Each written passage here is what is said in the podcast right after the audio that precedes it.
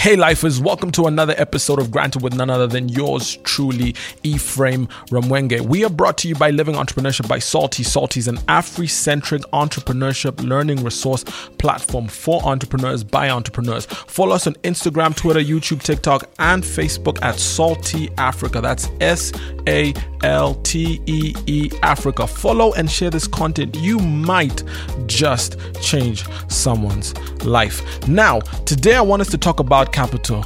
Yeah, I said it capital. As entrepreneurs, we tend to acknowledge how acutely we don't have enough startup capital. Actually, even if when we start, we believed we had enough, there's a way we get quickly humbled back to reality.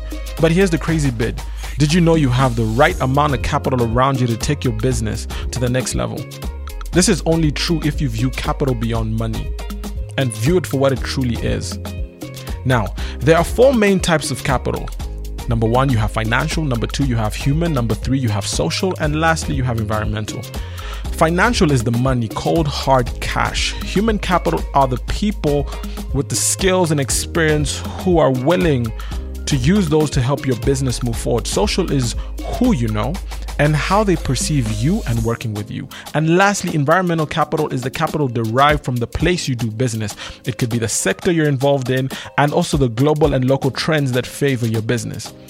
Social and human capital are the easiest to leverage and have the greatest return on investment. And normally, with the right kind of social and human capital, financial capital will follow you.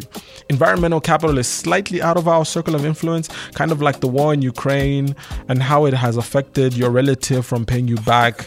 Yeah, I know. It's okay. It's okay. Same boat.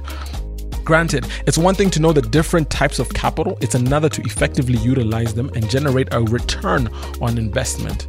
Now, you need to educate yourself on how to generate great returns on all forms of capital, and best believe you will attract more and more of it.